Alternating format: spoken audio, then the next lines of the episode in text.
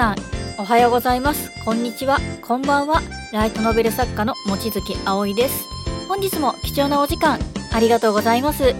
このポッドキャストは文章についてお話しさせていただいておりますけれどもあくまで自分の考え方ですので絶対的なものではないです。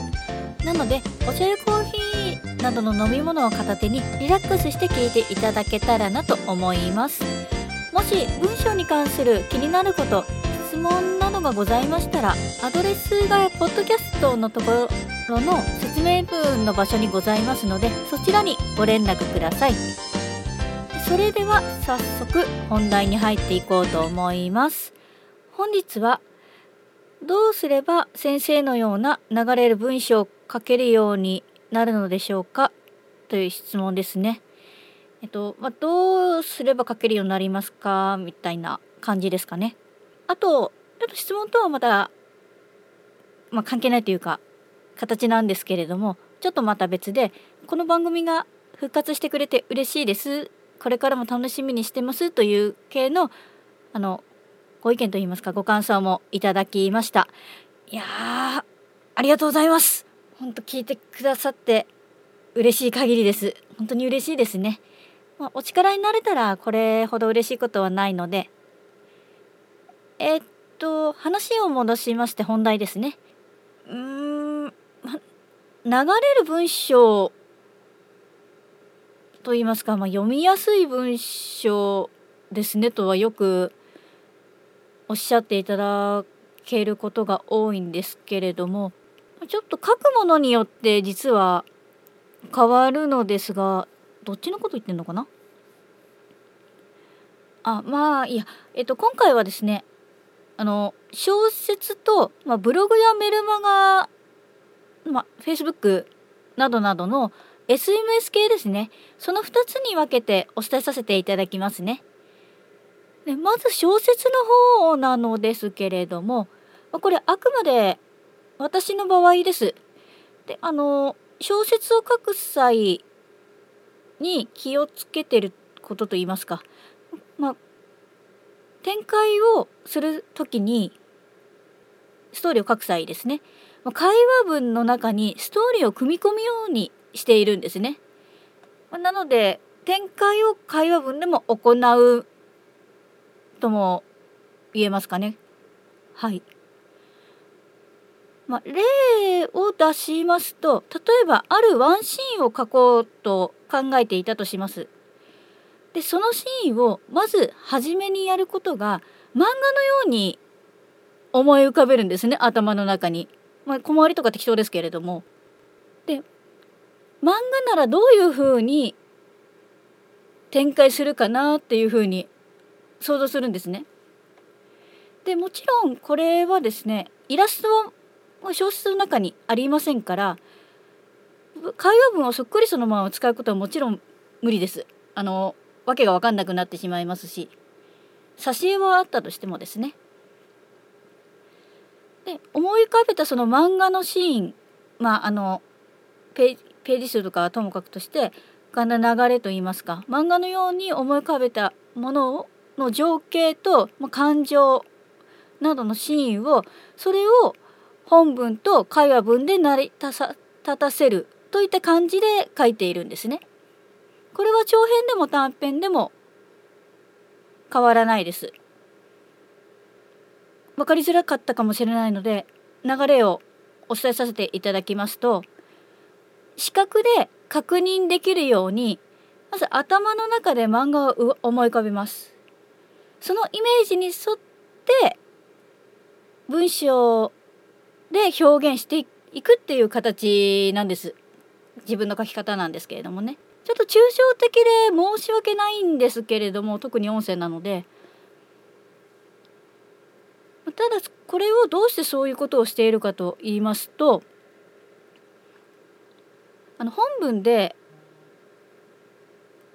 あのキャラの性格とか、まあ、容姿とか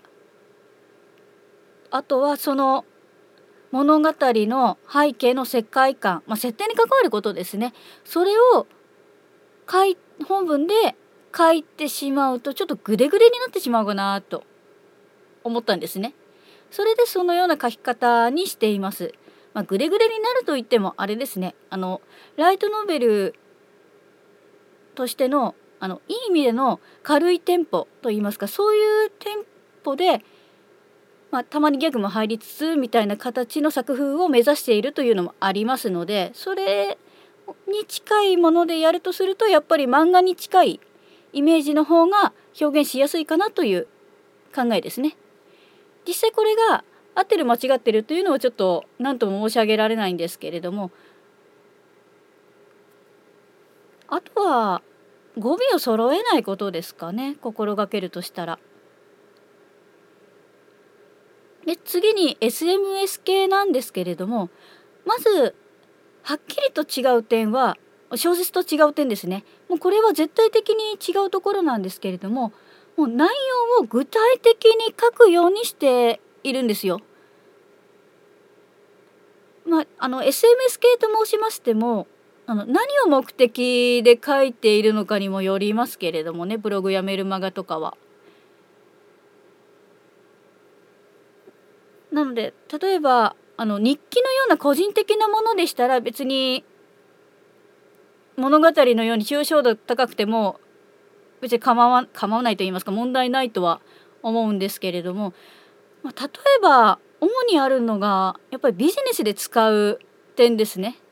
まあ、商品サービスの紹介とか集客とかいろいろと使う際にはちょっとはっきりと具体的に書かないとまずいかなと思っています。でそこがやっぱり小説と、まあ、SMS 系の違いかなと私は思ってるんですね。で SMS 系で気をつけてる点とすれば、まあ、ウェブ上でご覧になる形になりますので適度の開業をしたり一文を短くするというのもあります。まあ、ちょっとこれはテクニックの部分ですけれどもああと小説と同じように語尾を揃えないことですかね。まあ、例えばもう「なんとかですなんとかですなんとかですなんとかです」っていうふうに全部「す」が続いてしまうとなんかちょっと疲れると言いますかあの読んでてつつまらないって意味じゃないんですけれども、まあ、そういうかん退屈なイメージは与えてしまうと思います。わざとやってるんだったら別にいいんですけれどもちょっと先ほどと重なってしまうんですけれどもまあ集客に使う場合まあ集客に使うということはあの見込み客にブログやメルマガを使ってあなたの商品やサービスをご紹介するという形になりますよね。まあ、売る売らないはともかくとして。でこの際にちゃんと具体的にはっきりとお客様に何のために役に立つの？これこれは何なのか？役に立つのか？ということをお伝えしないと結局聞く側よ聞く聞く側読む側からすれば何言ってるのかわからないんですね。でその何言ってるのかわからない。つまりあなたの商品やサービスの伝え方が曖昧になってしまう。ということはもう結局意味がわからないから買ってもらえないっていうことになってしまうんじゃないかなって思うんですね。もちろん対面でも同じなんですけれどもこの辺りは。ちなみにポッドキャストもそうですよね。これはあの耳から入る情報にはなっていますけれども結論をお伝えすると申しますか結局何が言ってるのか何が言いたいのかわからない番組ってリスナーさんからしたら聞きたくないんじゃないかなって私は思うんですね。なのでなるべく最後はまとめるようにしてるんですよ。私はですねあの閉まっていいかなと感じていますのでまああのちょっとうまくまとまってるかどうかまではちょっと自信がないんですけどね正直なところ言いますと。ということでですね本日の内容を振り返ってみようと思います。締めの部分ですね。で文章を書く際私の場合なんですけれども何を目的に書くのかによって抽象度が違ってきます。大きくは今回は大きく分けて小説と SMS 系に分けました。小説の場合は一度漫画を思い浮かべてからそのシーンを本文と会話文を使って作り上げています。そして語尾を揃えないことで読みやすい文章になるんじゃないかなと思っています。対して SMS 系の場合、まあ、ブログメルマガ Facebook 何でもいいんですけれどもこれは使う目的によって異なってくる形ですね。特にビジネスに使おうと考えていらっしゃるのであれば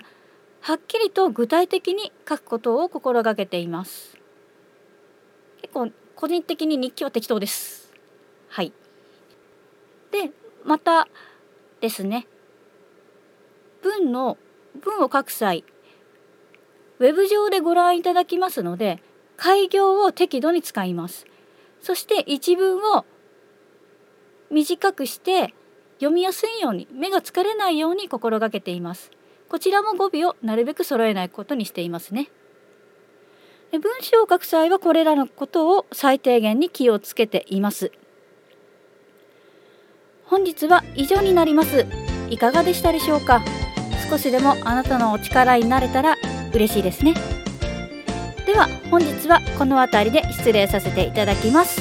またお会いいたしましょう。あなたの人生に夢と希望がありますように。